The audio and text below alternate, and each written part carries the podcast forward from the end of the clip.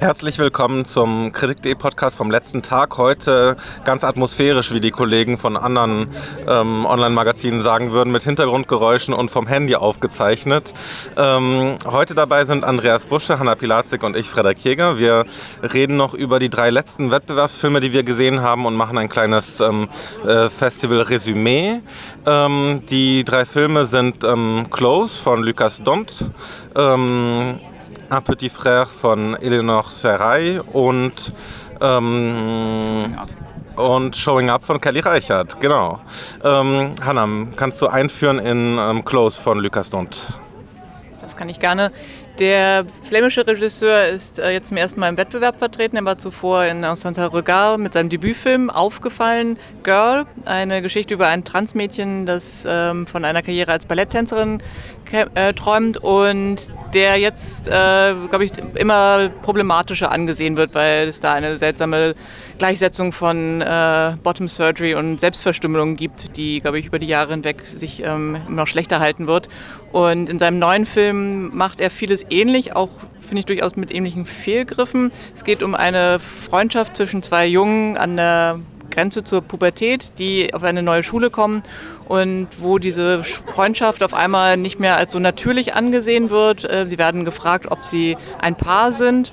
Und das bringt eine Spannung in die Freundschaft, die vorher sehr naturalistisch gezeigt wird und sehr harmonisch, die den ganzen Film nicht äh, loslassen wird. Also der Film ist von diesen Spannungen bestimmt und einen doch dann sehr dramatischen Eingriff, der diesen Konflikt, der im Film eigentlich so schön unaufgeregt aufgebaut ist, auf einmal sehr massiv werden lässt. Und das finde ich ähm, ein äh, ja, Fehlgriff tatsächlich. Ein, ein Film ohne diese dramatische Zuspitzung hätte ich gerne gesehen. Andreas? Ich finde auch, dass diese dramatische Zuspitzung in der Mitte des Films dem Film eigentlich um die, um die eigentlich schöne Geschichte beraubt, nämlich diese, diese vorpubertäre Erfahrung dieser Freundschaft, die überhaupt noch keine Begriffe suchen muss, die er sozusagen von den Mitschülerinnen dem aufgedrängt wird und wo sich der eine der beiden Jungen zu verhalten muss und was dann wiederum zu einem Konflikt führt. Ich hätte lieber gesehen, wie diese Freundschaft so Begriffe findet oder auch nicht finden muss in diesem Alter, was zum Beispiel jemand wie Celine Sciamma sehr, sehr schön in mehreren verschiedenen Filmen schon gemacht hat, Petite Maman oder auch in Tomboy, wo es auch nicht unbedingt um so eine Bezeichnung, Findung eines Begriffs geht. Und äh, das finde ich schon sehr schade, weil im Grunde genommen eigentlich eine schöne Geschichte dem Film genommen wird durch diesen, diesen Klimax. Ja, man sieht, finde ich, auch, dass es ein Regisseur ist, der ähm, sehr bemüht ist, darum ähm, starke Affekte ähm, hervorzurufen, ähm, auf eine ähm, auf eine relativ schlichte Art. Und das könnte eigentlich total was äh, werden. Ähm, auch von der Inszenierung her sieht man ja wirklich ein großes Talent, nur sind die Situationen eben sehr simpel und auf eine Art und Weise auch ähm, zu direkt. Also das ist zwar das, was ihm vielleicht auch ein Crossover in den Mainstream erlaubt, aber ähm, hier hat man äh, meiner Meinung nach schon eine, eine Form von Vereinfachung, die, ähm, äh, die ins Penetrante und ins Redundante ähm, eher äh, kippt nichts zuzufügen. Sind wir uns, glaube ich, einig, ja. ja, ja. Ähm, dann sprechen wir über die zwei ähm, für uns, glaube ich, interessanteren Filme, ähm, die auch einem ähm, intimeren Kino ähm, hier im Wettbewerb ähm, einen Platz äh, erkämpft haben, der, wie von Thierry Fremont eingangs äh, bei der Pressekonferenz genannte kleine Film von Kelly Reichert hat es in den Wettbewerb geschafft, Showing Up. Andreas, was ist das für ein Film? Ja, das war, glaube ich, eine, war wahrscheinlich einer der Filme, auf den alle gewartet haben, weil das auch, glaube ich, für Kelly Reichardt nochmal eine sehr schöne, schöne Form ist, hier im Wettbewerb aufzutauchen. Mit so einem kleinen Film, was aber dem Film wirklich total gut tut und auch, finde ich, dem Festival am Ende sehr gut tut, weil weil jetzt auch den, diese letzten beiden Filme, wo man nicht mehr diese Erwartungen, diese Erwartungen einfach abgefallen sind, wo man sich auf diese kleine Form, auf diese persönlichen Geschichten, Intimgeschichten äh, auch einlassen kann, was finde ich sehr gut gelingt. Das geht Michelle Williams, ich glaube in ihrem dritten Film mit Kelly Reichardt, spielt eine Bildhauerin, die mit viel mit, mit Ton arbeitet und äh, die, die in ihr Studio in so einer Art äh, Künstlerkollektiv äh, hat und der Film beobachtet im Grunde genommen nur, wie sie sich auf ihre letzte Show vorbereitet. Es geht sehr viel um Handarbeit. Auch der anderen Künstlerinnen, die in diesem künstlerischen Zentrum arbeiten und ihre Studios haben, ihre Nachbarin ist auch Künstlerin, die auch gerade eine Doppelausstellung äh, vorbereitet und, und so macht der Film eigentlich nicht viel mehr, als sich mit, mit Michelle Williams Figur zu befassen, die auch voller Zweifel ist und immer auch ein bisschen aneckt, auch nicht wirklich, auch nicht wirklich transparent wird als Figur. Man versteht sie nicht immer wirklich, aber es ist sehr, sehr, sehr nahbar alles. Ähm, und es gibt dann noch so eine kleine Nebengeschichte, die dann wirklich auch zum Running Gag wird, aber auch dann zum Running Gag wird, aber auch irgendwie eine tragende Rolle übernimmt. Sie, sie findet eine Taube, die sich verletzt und die wird dann von dieser Nachbarin, Freundin und ihr gepflegt und die Verantwortlichkeit für, dieses, für diese Taube wechselt eigentlich ständig und sie, wo sie erst dieses Tier gar nicht haben möchte, spürt so eine Art Verantwortung für diesen Vogel und das erzeugt auch noch so sehr schöne emotionale Effekte in dem Film, die auch diese Figur von ihr ein bisschen äh, nahbarer machen. Es ist ein, ähm, finde ich, sehr interessanter Film, vor allem im Verhältnis von ähm, der Perspektive des Films zu dieser Figur, die ja irgendwie ähm, auf eine Art und Weise auch sehr unsympathisch ist. Mir jedenfalls erst einmal, sie, es wär, gibt einige Marker eben, dass sie diesen, ähm, dass sie diesen Vogel, ähm, äh, der, der bei ihr reinbricht, ähm, dass sie den einfach aus dem Fenster wirft. Ähm, das ist auch so ein bisschen als ähm, humoristische Pointe äh, inszeniert. Sie, sie macht sich da auch Gedanken darüber, ob sie jetzt ein schlechter Mensch ist. Und ähm, so läuft sie eigentlich durchs Leben, dass sie, dass sie die ganze Zeit ähm, sich selbst in Frage stellt, ähm, aber gleichzeitig auch ähm, extrem ähm, barsch anderen gegenüber auftritt. Und das ist irgendwie so, ähm, würde man vielleicht weniger bemerken, wenn es ein, ein Mann wäre. Also so ein, diese Künstlerpersona, die irgendwie leichte soziopathische Züge oder soziopathisch ist, glaube ich, zu stark, aber etwas, äh, etwas äh, gesellschaftliche Awkwardness auf jeden Fall bringt bringt sie mit mindestens. Ähm, und ähm, der Film guckt, guckt dem so auf eine ähm, extrem entspannte Weise zu und ähm, muss, muss sie aber auch nicht liebenswert erscheinen lassen. Das ist irgendwie, finde ich, eine, eine große Stärke von, von, diesem, von diesem Kino. Und ähm, es ist gleichzeitig auch irgendwie diese Kunstuniversität, also so wie ich das verstanden habe, spielt das an einer äh, Uni ähm, und ähm, äh, sie, ist eine, sie ist dort eine Dozentin, hätte ich gesagt, oder vielleicht weiß es ähm, Anna besser. Ich glaube, sie arbeitet in einem Büro als so Halbtagskraft ähm, und es stellt sich nach und nach dabei raus, dass die äh, Chefin des Büros ihre Mutter ist. Und so ist auch eben der Erkenntnisprozess, was ihre Familienstrukturen angeht. Es kommen immer mehr Figuren aus ihrer Familie hinzu. Man lernt irgendwann den Vater kennen, die Eltern sind getrennt, dann auch irgendwann trifft man auf den Bruder. Und dann versteht man so langsam, unter diesen Einflüssen dieser drei sehr unterschiedlichen und auch extrem konfliktbehafteten Figuren, was sie halt eigentlich an ja, Beschwerden, Last über, von ihrer Familie eigentlich aufgeladen hat. Und Michelle Williams, die bei der Premiere wie ein Star wie immer aussah, sieht in dem Film halt eben wie jemand aus, dem wirklich so die Last des Lebens, der Konkurrenz und der Unsicherheiten von ihrer Familie so die Schultern runterzieht und ähm, die Farbe aus den Haaren rausnimmt. Also sie hat irgendwie so ein verwaschenes Hellbraun und ähm, auch lauter Kleider in so beige und Brauntönen an. Und man hat wirklich das Gefühl, das ist jemand, an dem das Leben so zehrt. Ähm, ja, es ist irgendwie von, der, von den Figuren her und auch von dem, was die miteinander beschäftigt, ähm, hat es schon, finde ich, viel von der Komödie, obwohl das vom Tonfall das nicht genau trifft. Also es ist irgendwie so ähm, komödiantische Situationen mit einem eher ähm, dramatisch oder vielleicht höchstens lakonischen Blick. Ähm, äh, und da gibt es so immer wieder so kleine Verschiebungen, die ähm, diesem langsam und ähm, ja, mit, einem, mit einer tollen Gelassenheit erzählenden Film irgendwie auszeichnen.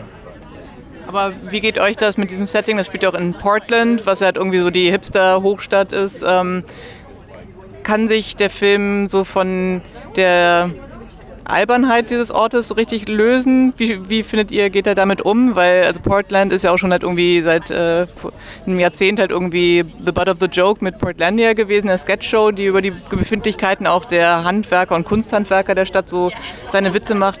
Hat sie da eine Distanz dazu oder geht sie eher in diese Ästhetik auf? Ich war mir da immer nicht ganz sicher, weil ich fand den schon auch zum Teil ein bisschen niedlich. Also niedlich niedlich in einer Art von altmodisch, weil eben wirklich es wird gefärbt, es wird gewebt, es wird getöpfert. das hat schon sowas, sowas sehr Rustikales, aber ich glaube, ich finde, da sie so nah an diesem, diesem Ort dran ist, der auch, finde ich, ganz schön eingefasst wird, hatte ich eigentlich nie äh, das Gefühl, dass ich das zu dem, Port, zu dem Starbucks Portland ähm, verhalten muss oder zu einem Portland, was man vielleicht aus anderen Kontexten kennt. Ich, ich finde die Nähe ähm, blendet alles so ein bisschen aus und es wird wieder so eine, so eine Kelly Reichardt-Welt, die man eigentlich, weil ja jeder von ihrer, ihren Filmen in Portland spielt, die man irgendwie auch, die einem schon ein bisschen vertraut vorkommt mittlerweile.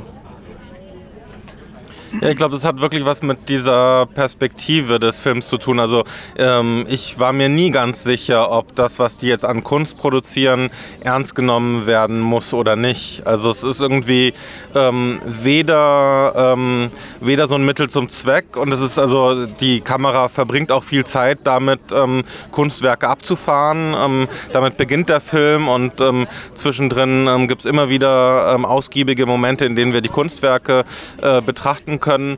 Ähm, die sind aber weder offensichtlich toll noch offensichtlich ähm, Quatsch. Also und irgendwie diese, die, diese ähm, Zwischenwelten, die, die sind, glaube ich, irgendwie so das Interesse.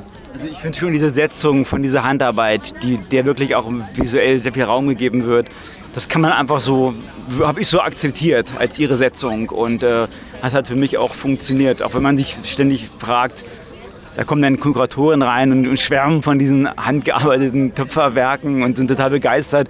Das erschließt sich mir nicht unbedingt, aber ich finde, als Setzung ist das, geht das total auf, finde ich, weil es eben so eine Kelly Reichardt-Welt ist. Es geht halt zwischendrin auch darum, eben inwiefern man Karriere macht und wer wie erfolgreich ist und so weiter und auch um, um Neid zwischen den, ähm, zwischen den ähm, äh, Nachbarinnen beziehungsweise der, der Künstlerin, die in, im, die Hauptfigur ist ähm, und der der ähm, ihrer äh, Vermieterin, die sich, die selbst Künstlerin ist und in, in, ihrem Alter und keine Zeit hat, sich zu kümmern um äh, warmes Wasser ähm, in ihrer Wohnung. Okay, dann ähm, gehen wir über zu dem ähm, dritten ähm, Wettbewerbsfilm, den, den wir ähm, heute erst gesehen haben. Das ist auch der letzte Wettbewerbsfilm in diesem, ähm, ich glaube, 22 Filme starken Wettbewerb, 22, ähm, also im Jahr 22, 22. Und das ist der Film Un Petit Frère von Léonore Serraille. Es ähm, äh, es ist eine französische Regisseurin, die hier erstmals im Wettbewerb vertreten ist, ähm, nach dem Film Jeune Femme, ähm, der im Certain Regard lief. Und ähm, es ist ein Film, der dreigeteilt ist. Ähm, der ähm, äh, beginnt mit der Geschichte einer Mutter, die ähm, aus der Côte d'Ivoire, wie wir später erfahren, ähm, nach Paris kommt, ähm, versucht sich dort durchzuschlagen und dann ähm, entscheidet mit ihren zwei, äh, mit zwei von vier Söhnen, mit denen sie nach Frankreich gekommen ist, die beide noch minderjährig sind, nach Rouen zu ziehen, einer äh, Provinzstadt in Frankreich und ähm, äh, der zweite Teil widmet sich dem älteren Sohn und der dritte Teil dem jüngeren Sohn, also erst Jean und dann Ernest.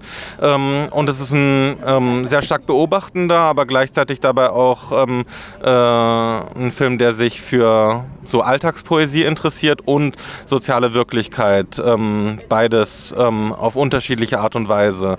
Ähm, ja, wie, wie seid ihr? Also wir sind da gerade, also Hanna und ich frisch gerade aus dem Film herausgekommen. Andreas hat ihn schon ähm, äh, etwas früher gesehen. Ähm, wie, wie sind eure Eindrücke? Also wegen der rein schwarzen Hauptdarsteller war natürlich auch irgendwie ein bisschen die Frage mitschwingend, ob das äh, das passende Sujet ist für eine weiße Schauspiel äh, Regisseurin die sich vorher halt an dem Liebesleben einer jungen Weißen in Paris gewidmet hatte. Und ich fand äh, das erstaunlich, wie sie halt ihre Geschichte spezifisch gehalten hat und gleichzeitig nicht über Race erstmal erzählt hat, sondern erstmal über Klasse und äh, sich ähm, herausgenommen hat, diese Aspekte der verschiedenen ja, äh, Interferenzen in den Biografien ihrer drei Figuren aufzuzeigen, wie halt eben die, die Mutter erstmal nur als Hotelmädchen arbeiten kann, wie der ältere Sohn an den Erwartungen äh, es an, an so eine äh, Superieur zu schaffen halt scheitert und dann wie der kleinere Sohn dann halt doch einen Weg findet, ähm, für sich ein, ja, zu reüssieren. Ähm, mit aber, das müssen wir dann noch erklären, mit der Hilfe von Flaubert. Er, es ist, äh, er darf dann bei einer weißen Familie Urlaub machen und in der Bibliothek entdeckt er dann halt ein Buch von Flaubert. Er liest einmal rein und scheint dann affiziert zu sein und ist dann auf einmal irgendwie auf dem richtigen Weg. Eine, fand ich dann ein bisschen seltsame Setzung, aber die längste Zeit, finde ich, hat der Film wirklich sehr schön erstmal einfach nur geguckt, so, wo sind eigentlich die äußeren und inneren Hindernisse, die sich die Figuren, ähm, denen sie sich stellen müssen. Ich glaube, da ist sehr entscheidend, dass der Film das nicht, ähm, nicht allgemein setzt, sondern eben sehr, sehr spezifisch erzählt. Und ähm, ich zumindest nicht den Eindruck bekomme, dass, das, ähm, dass es da um repräsentative äh, Wege geht. Ähm, also konkret darum, ob, wenn man ähm, einmal Solar in der Hand gehalten hat, ähm, in der, aus der Bibliothek äh, der Gastfamilie, es einen dann inspiriert zum, äh, zum Leben als äh, Lehrer. Philosophielehrer wird er am Schluss die Söhne, den Söhnen gelingt eben auch mehr oder weniger, dem jüngeren, jüngst, jüngeren Sohn äh, Ernest, eher als dem älteren Sohn, sozusagen das, das zu verinnerlichen, was die Mutter nicht geschafft hat, nämlich diesen, diese, diesen Wechsel ins weiße Frankreich zu schaffen. Sie, sie geht Beziehungen ein mit einem Weißen, dann mit einem tunesischstämmigen Franzosen aber sie kommt irgendwie nie in diesem Land an. Das ist auch so, das so die erste Einführung von des, des Sohnes, der, der als der, des jüngeren Sohnes, der als Hehler funktioniert, der erklärt, wie die Mutter eigentlich über die Jahre mehr und mehr erschöpft. Und das sieht man auch an der Schauspielerin sehr schön, ohne dass es aber zu dramatisiert wird. Die einzige Erfahrung von Rassismus, finde ich, äh, die taucht dann wirklich erst ganz am Ende auch auf und auch eher unvermittelt als äh, der inzwischen erwachsene jüngere Sohn äh, von der Polizei aufgegriffen wird und weil er, keine, weil er keinen Pass dabei, dabei sich hat, ähm, sozusagen festgehalten wird für einen Moment. Ähm, aber dieses, dieses Thema, dieses Thema wird gar nicht so aufgegriffen. Es geht wirklich eher darum zu zeigen, wie sich diese, diese beiden Jungen in der Gesellschaft äh, probieren einzufinden und das, und äh, schaffen und nicht schaffen und wie die Familie zusammen auseinanderstrebt, zusammenkommt aber auch dann in diesem Land irgendwie sich ein bisschen verliert. Ähm, am Ende sind der jüngere Sohn Ernest und die Mutter Rose äh, äh, haben sich jahrelang nicht gesehen und treffen sich dann in der letzten Szene zum ersten Mal seit, seit vielen Jahren wieder. Ja, was mir sehr gut daran gefällt, ist, dass ähm, das eigentlich so ähm, Topoi sind, die man sehr gut kennt und auch irgendwie Geschichten, ähm, äh, die man aus dem Kino ähm, auf eine Art und Weise gewöhnt ist. Ähm, aber der Film ist total elliptisch erzählt und ähm, äh, greift immer wieder Momente heraus ähm, und ähm, wir müssen erst wieder verstehen, was, was sich gerade ergeben hat zwischendrin. Und auf eine Art und Weise entbindet es auch die Figuren von, von so einer Form von ähm, äh, Verantwortung, also von, von der Verantwortung dafür, jetzt etwas zu repräsentieren. Und ähm, äh, die Mutter ist plötzlich, äh, lebt plötzlich gar nicht mehr mit den Kindern zusammen, obwohl sie beide noch minderjährig sind. Also da, da, da passieren so Dinge, die werden aber nicht ähm, auf eine Art und Weise ähm, äh, die werden, also die Figuren werden dabei nicht vorgeführt. Das finde ich so äh, ziemlich besonders, dass da auch nicht ähm, so eine Form von ähm, Sozialkitsch ähm, in den Vordergrund rückt, sondern dass es wirklich eine ähm, ja, eine, eine zugewandte Form, ähm, diesem, diesem, ähm, dieser kleinen Familie irgendwie zuzuschauen und ähm, äh, insbesondere natürlich auch deren Liebesleben in den Fokus nimmt immer wieder. Okay, ähm, das war unsere Kurzfassung zu den drei Wettbewerbsfilmen. Dann haben wir noch eine, ähm, eine Abschlussrunde. Ähm, was war das für ein Jahr? Was war, wie war Cannes 22 ähm, mit unseren sicherlich verstreuten Eindrücken? Wir dann ja schon eingangs ähm, festgestellt, dass es ähm, wieder sehr viele Filme sind. Also nicht ganz so viele Filme wie im letzten Jahr, aber es hat sich sicherlich daran unter anderem geäußert, dass wir nicht, nicht so regelmäßig, nicht immer gemeinsam im Kino saßen, sondern unterschiedlich unterschiedliche Parcours durch das Festival genommen haben. Insofern, ähm, wie hat sich das angefühlt und was war das für ein Jahr? Andreas. Es war sehr mühselig anfangs, ähm, so, ein, so die Highlights zu finden. Das war mein Eindruck. Ich bin jetzt am Ende ein bisschen versöhnt, auch glaube ich wegen des letzten Tags, der einfach das Festival wirklich mal auf eine sehr schöne Art geerdet hat. Äh, die letzten beiden Tage ähm, aber ich, ich, bin, ich bin mir nicht ganz schlüssig. Äh, ich war im letzten Jahr auch nach dem Festival ein bisschen genervt und ähm, habe erst im Nachhinein verstanden, wie gut das, der Wettbewerb eigentlich gewesen ist. Deswegen will ich jetzt, ähm, ich, ich, bin, ich bin versöhnt, würde ich sagen. Ich denke schon, dass Kelly Reichardt ähm, eine Chance hat. Ich hoffe mal, dass äh, die Jury diese, diese, dieses kleinere Kino, was dieses Jahr wirklich das stärkere war, ähm, ähm, schwer zu schätzen weiß, das auch mal ein bisschen droht unterzugehen eventuell und, das, und auch ein Kino, was nicht so auf diese Effekte setzt. Und da werden, glaube ich, die heutigen Filme für mich ähm, schon, äh, wären schon gute Kandidaten, denen es auch gönnen würde, dass sie was gewinnen. Was heißt denn kleinere Filme? Ja, das, ähm, es geht, glaube ich, einfach um eine was man mit den Figuren für den, den, Fokus, den Fokus, den die Figuren auf ihre Geschichte werfen, ähm, wäre jetzt meine erste, würde ich jetzt mal, ich jetzt mal probieren, das zu charakterisieren, ist, ist bei mir eher ein Gefühl. Ähm, Albert Serra zum Beispiel fokussiert sich auf eine Figur, aber da habe ich das Gefühl, dass immer noch größere Politik im Hintergrund mitschwingt. Auch wenn der Film sehr auf eine sehr interessante Art meandert was heute eher nicht der Fall war in den beiden Filmen, wo es wirklich eine Konzentration auf ein, auf ein Setting und auf ein Milieu gibt und wo sehr viel, was auch mitschwingt, einfach gar nicht so thematisiert und aus, eher ausgeblendet wird. Hanna, was war das für ein Jahr? Ein französischsprachiges, wenn nicht sogar französisches. Also ich hatte das Gefühl, dass ähm, jeder zweite Film aus Frankreich kommt oder nach Frankreich gekommen ist. Sogar ja, Pietro Marcello hat äh, in Frankreich gedreht, Albert Serra auf äh, Französisch. Und das macht eine an sich auch schon immer starke Präsenz des französischen Kinos nochmal halt irgendwie ähm, eindrücklicher. Also scheint wirklich der einzige Kontext zu sein, in dem Leute noch so glauben können, bestimmte Art von Autorenkino machen zu können.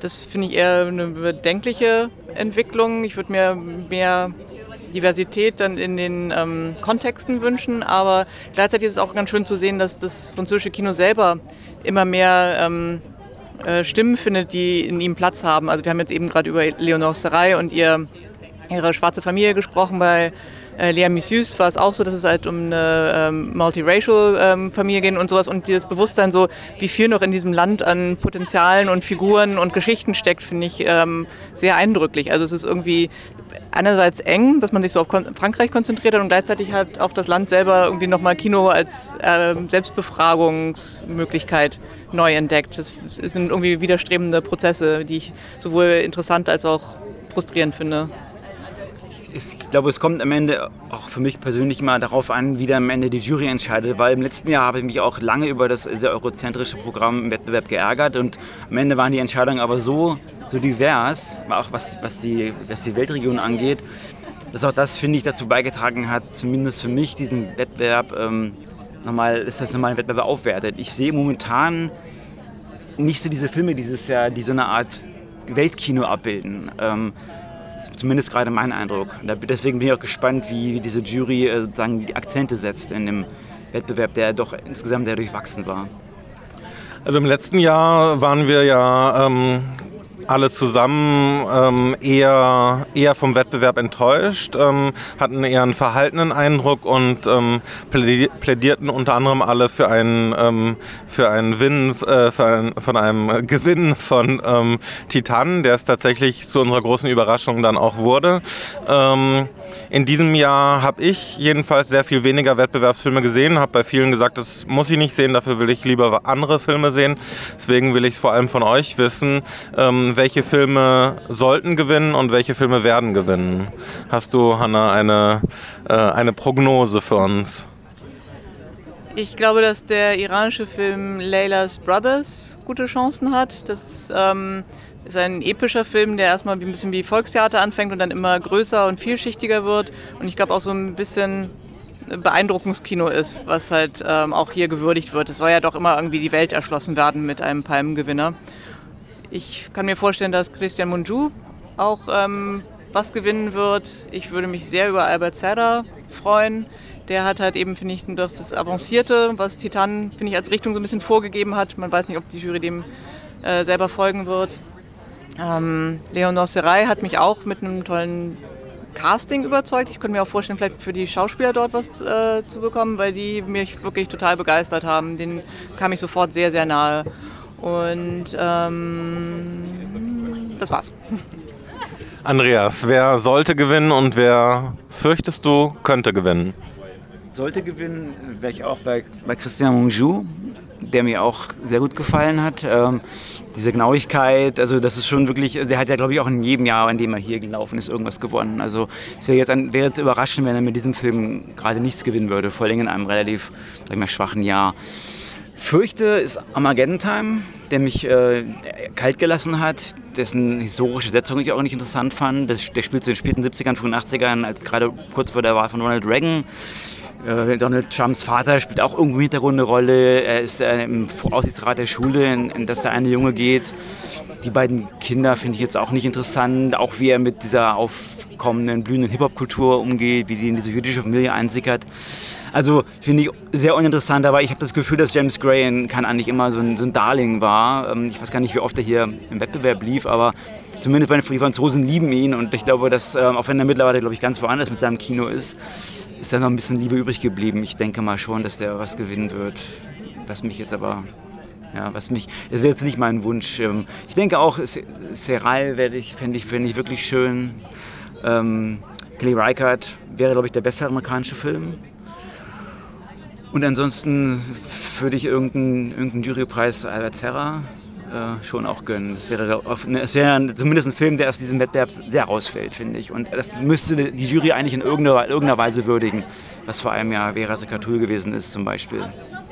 Was ist mit EO von ähm, Skolimowski, der gegen Anfang irgendwie ein Ausrufezeichen gesetzt hat in Richtung, ähm, das Festival wagt auch experimentellere Beiträge äh, hineinzunehmen. Ähm, ist, das ein, ist das ein Kandidat in euren Augen?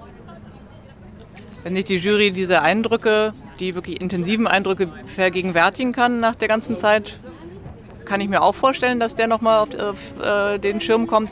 Aber es ist dann halt so ein bisschen das Dilemma, wenn die Filme früh kommen ob, und die halt eben wirklich von den ähm, dem emotionalen Zugang zu der Geschichte äh, funktionieren. Die kann, die kann man sich jetzt nicht nochmal wiedererzählen und sagen, war das nicht stark, wie der Esel da auf seine ehemalige Trainerin kam und sowas. So kann man sich den Film nicht erschließen. Man muss nicht so die Bilder sofort wieder vor Augen haben. Wenn Ihnen das gelingt, könnte es eine Überraschung geben. Ich glaube aber nicht, dass äh, ein älterer Pole irgendwie das Zeichen ist oder die, der Gewinner, den man da krönen will. Ich glaube tatsächlich, dass auch immer ein bisschen geguckt wird, so was für eine Art von Wegweiser will man mit einer Palme auch ähm, fürs Kino geben. Ich denke auch, also für mich war das eher ein Novelty-Film, der auch meine, auf einen 60 Jahre alten Film sehr stark rekurriert. Ähm, ich fand den total schön, gerade am Anfang, wo man, wo man so nach Highlights sehr stark gesucht hat und irgendwie das andere Kino gesucht hat, äh, auch gesucht hat.